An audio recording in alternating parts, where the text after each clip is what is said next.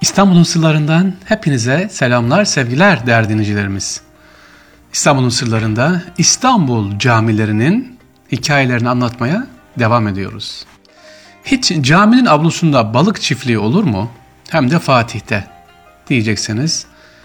Fahri abi anlatıyorsa belki vardır olur. Evet Fatih'te Bıçakçı Alaaddin Camii var ya Sofular Caddesi'nin Horhor Caddesi'ne bağlayan Molla Hüsrev Sokağı'nda. Bu caminin avlusunda öyle bir güzel kaynak su var ki, tatlı su var ki bir zamanlar buradan su satılıyormuş efendim. İstanbul'un su kıtlığında kaynak su olarak satılıyormuş. Su o kadar çok cami cemaati yönetimi burada bir balık çiftliği kurmak için teşebbüse geçmişler. Evet, tatlı su balığı. O kadar su bol, yerde geniş. Neresi? Bıçakçı Alaaddin Camii. Hala öyle mi hocam? Evet öyle. Ama çiftlik yok tabii. Balıklar yok. Su akıyor. Şırır şırır akıyor. Gidip suyu dinlemenizi, görmenizi tavsiye ederim. Neresi efendim? Bıçakçı Alaaddin Camii ve Mescidi biliniyor. Fatih'te hemen Kıstaş'ın altında. Kimmiş Bıçakçı Alaaddin? Aslında Sümbül Efendi'nin halifelerinden Şeyh Alaaddin Ali Kefev'in eğitim verdiği tekke olarak kullanılmış burası. Kesme taş ve tuğladan inşa edilerek ibadete açılmış. Caminin geniş bir haziresi var yani mezarlığı var burada. Hazirenin içerisinde ise din adamları, şeyhler özellikle e, burada defnedilmiş. Bir de ben gördüm içeri baktım iki tane arkadaşlar e, sadaka taşı var. Evet sadaka taşı iki tane caminin haziresinde inşallah e, başvurduk. O sadaka taşları açığa çıkarılır. Oradaki cemaatte görür istifade eder. Sadaka taşlar önemli. Hadi yeri gelmişken bu sadaka taştan anlatalım. Ne demek sadaka taşı? Arkadaşlar, sevgili dinleyenlerimiz, bu sadaka taşı düz bir taş. Bunun üzerinde herhangi bir kumbara ya da şuvu yok. İçine delik yok. Üzerine parayı korsunuz. İhtiyacı olan gelip oradan alır. Hep sık sorulan sorudur. Ya istismar edilirse? Yani oraya 10 kuruş koydum diyelim ki adam geldi aldı ihtiyacı olmadığı halde.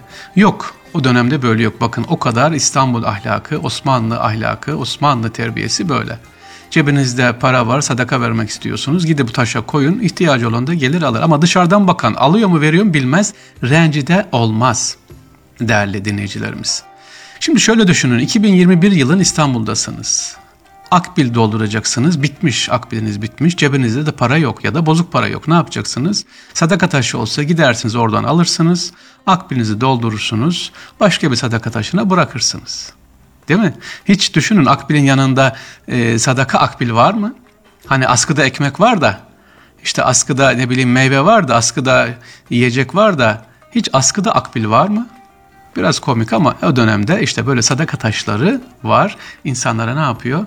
Ya, zor zamanlarında yardım ediyor. Sadaka taşları böyleydi.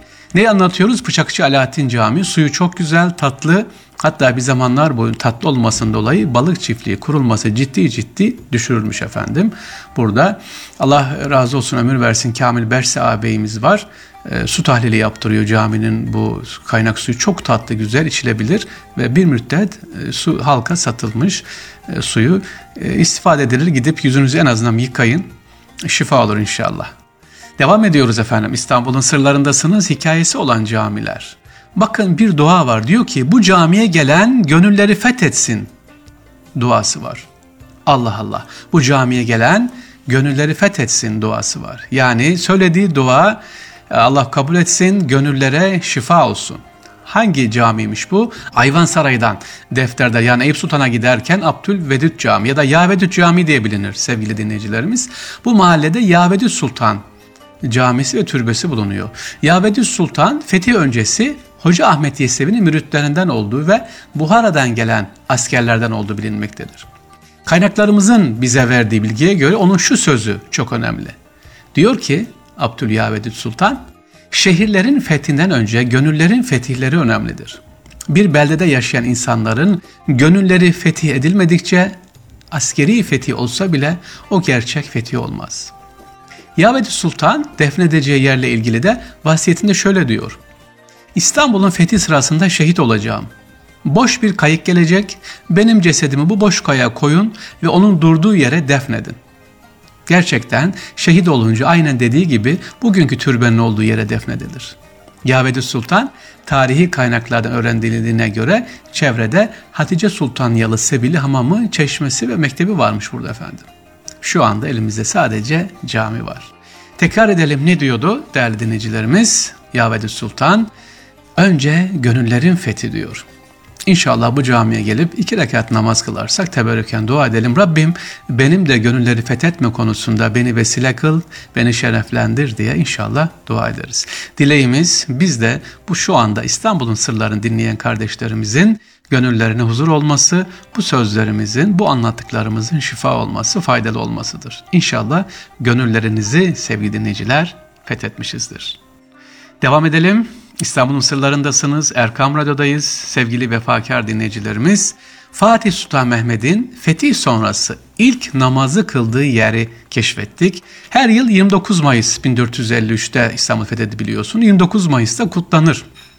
Fatih'in şehre girdiği yer Edirne Kapı diye ama aslında Fatih Sultan Mehmet Han 29 Mayıs 1453 günü şehre girdikten sonra şükür secdesi yaptığı yer neresi?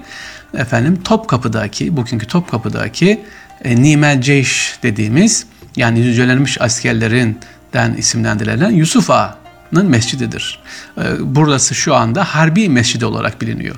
Fındıkzade Şehreme'den giderken Topkapı'ya çıkarken sağda hemen görürsünüz Harbi Mescidi. Burası Fatih Sultan Mehmet Han'ın ilk şükür secdesini yaptığı yer. Demek ki neyi öğreniyoruz? Şımarıklık olmayacak. Allahü Teala ikram verir, lütfeder ama biz şımarmayacağız. Var ki olabilir böyle birden coştuk, cuşa geldik, hafif şımarmaya başlıyoruz ya da şımardık. Hemen ne diyoruz? Estağfirullah ve etübileyh deyip secdeye kapanıyoruz. Ya Rabbi e, ben tövbe ettim ve sana döndüm.